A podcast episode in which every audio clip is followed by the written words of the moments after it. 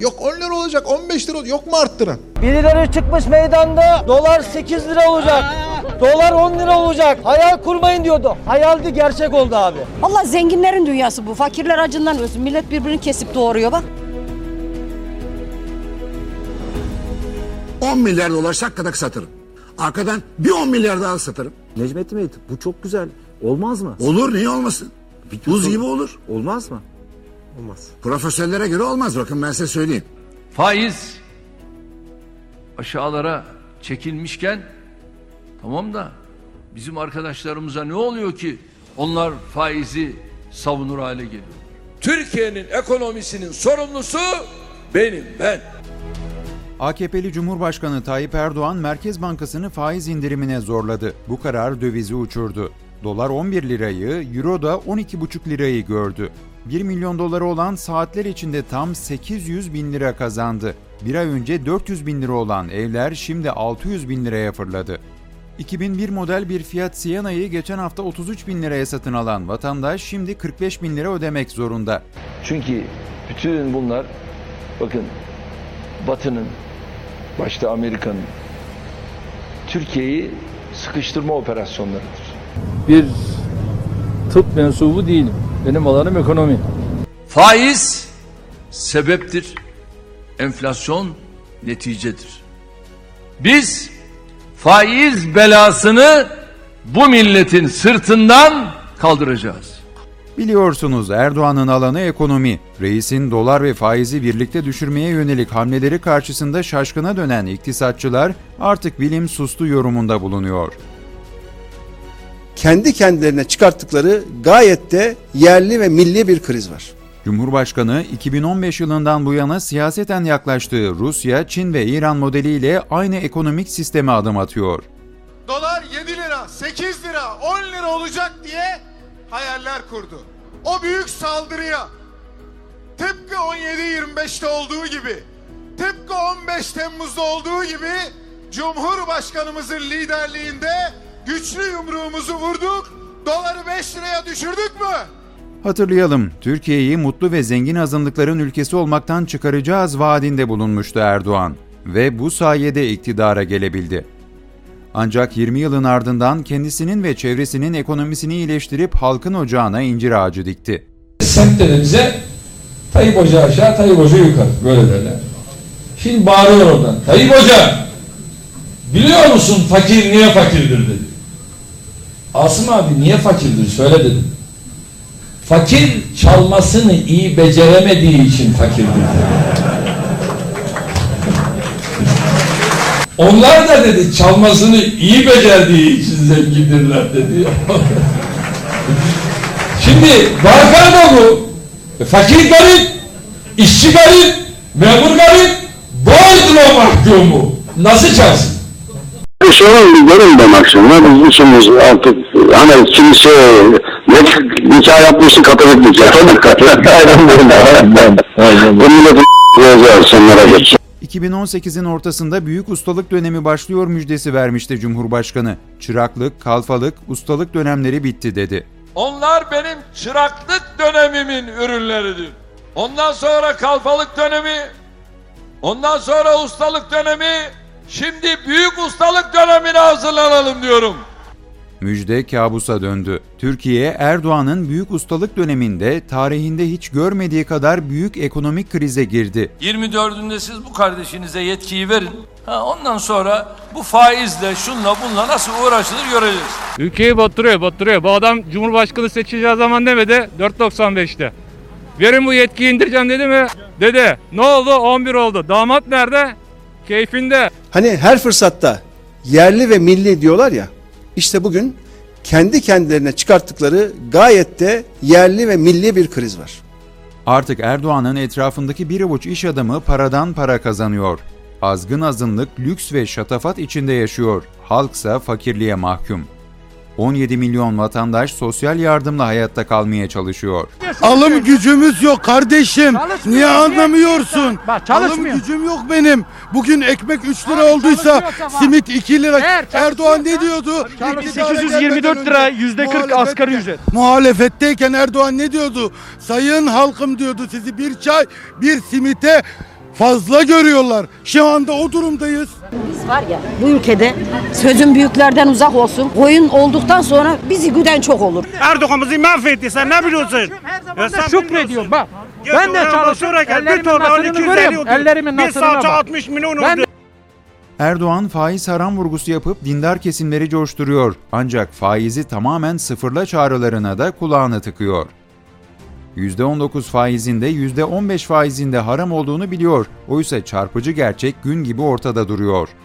AKP iktidarının yönettiği Türkiye ise 18 yılda tamı tamına 494 milyar dolar faiz ödedi. Yetmedi, faize karşıyım diyen Erdoğan 2022 bütçesinde faize 240.4 milyar lira kaynak ayırdı. Biz faiz belasını bu milletin sırtından kaldıracağız.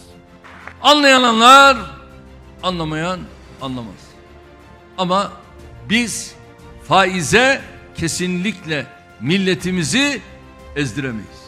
Kapitalist düzenin cumhurbaşkanısın sen. Nasıl faize karşı oluyorsun? Burası çok önemli. Erdoğan'ın planı tamamen seçim odaklı. Yöntemse 2018 yılından bu yana hep aynı. Merkez Bankası'na para bastırtacak. Bankaların vereceği düşük faizli kredilerle piyasayı paraya boğacak. Asgari ücrete 1000 liraya yakın zam yapılacak. Emekli ve memur maaşlarına da ciddi zamlar verilecek. 11 liraya çıkan doları Katar ve Birleşik Arap Emirlikleri'nden getireceği uçak dolusu dolarlarla aşağı çekecek.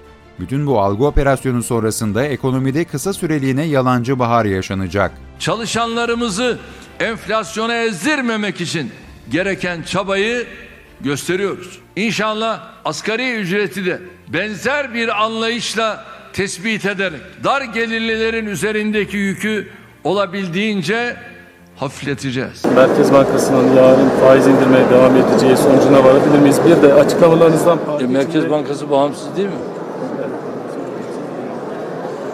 Yani hem bağımsızlığını konuşuyorsunuz, bırakın da bağımsız olarak kararını o versin. Ekonomik kriz sebebiyle anketlerde oyları iyice eriyen Erdoğan ve AKP bu hamleleriyle seçimi kazanır mı bilinmez. Ama 2019 seçimleri için 128 milyar doları harcanan Merkez Bankası bir kez daha feda edilecek. 128 milyar dolar arka kapıdan birilerine peşkeş çekildi. Merkez Bankası devre dışı bırakılır. Hangi kur üzerinden sattıkları belli değil. Arka kapıdan kodamanlara sattılar. Niye arka kapıdan verirsin? Yandaşına vermek için. Merkezin eksi 52 milyar dolara düşen rezervleri 3 hanelere ulaşacak. 128 milyar Türk lirasından söz etmiyorum. 128 milyar Amerikan dolarından söz ediyorum.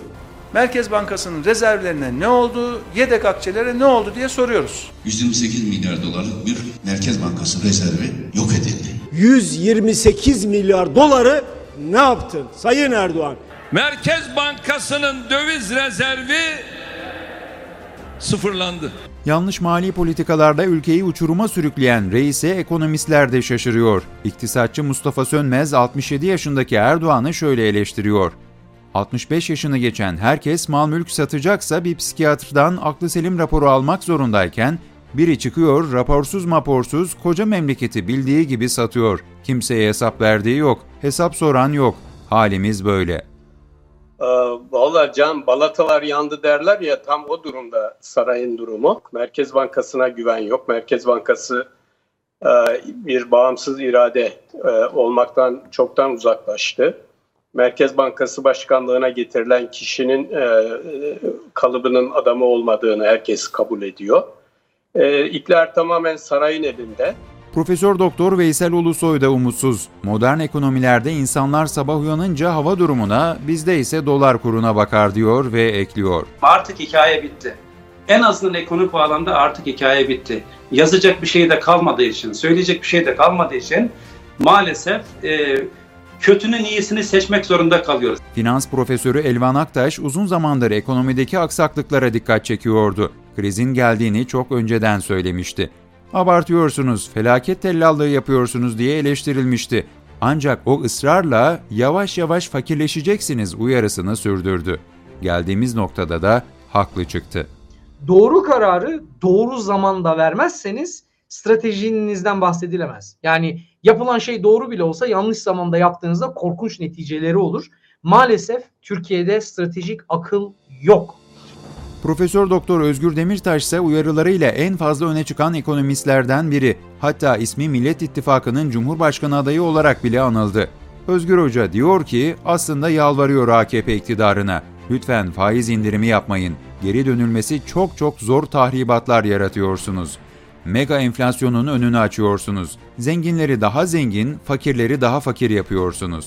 Videoyu orasından burasından kesip biçip birleştirmek istemiyorum. Net olarak size ne dediğimi anlatmak istiyorum. Arkadaşlar biliyorsunuz maalesef Türk lirası çok büyük bir şekilde değer kaybetti. Bu muazzam değer kaybı hepimizin canını sıkıyor.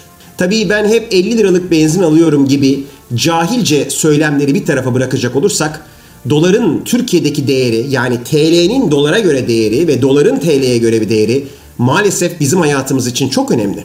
Arkadaşlar çünkü telefonlarımız, bilgisayarlarımız, işlemcilerimiz, makinalarımız, fabrikadaki aygıtlarımız, kıyafetlerimizin bir kısmı çünkü kıyafetler Türk malı bile olsa onun içinde pamuk var. Dolarla arkadaşlar.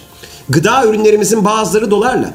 Gıda ürünlerini biz Türkiye'de yetiştirsek bile onun için gerekli olan suyu o gıda yerine aktarmak dolarla arkadaşlar.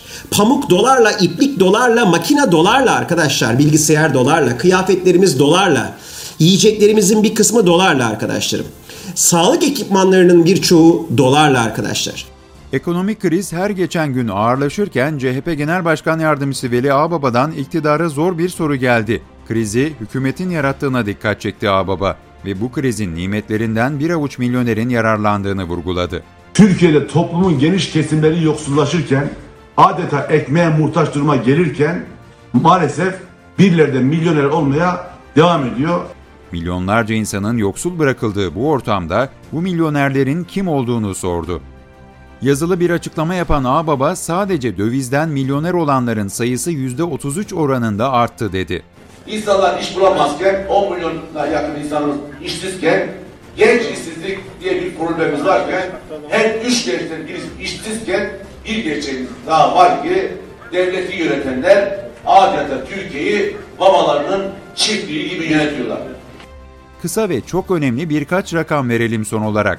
Türkiye'de korona salgınının başladığı Mart 2020'de 246 bin milyoner vardı. Aradan sadece 20 ay geçti. BDDK'nın en güncel verilerine göre şu anda 376 binden fazla milyoner var. Yani toplam milyoner sayısı %53 arttı. Kim bunlar? Doğruyu konuşmuştur. Ne demektir azgın azınlık? Daha ne olacak ne bileyim valla. Doğruyu konuşmuş yani. Cumhurbaşkanı bil, bilmiştir bir şeyi mutlaka konuşur. Azgın azınlığın bu şehrin dokusunu, bu şehrin kadim karakterini bozmasına izin veremeyiz.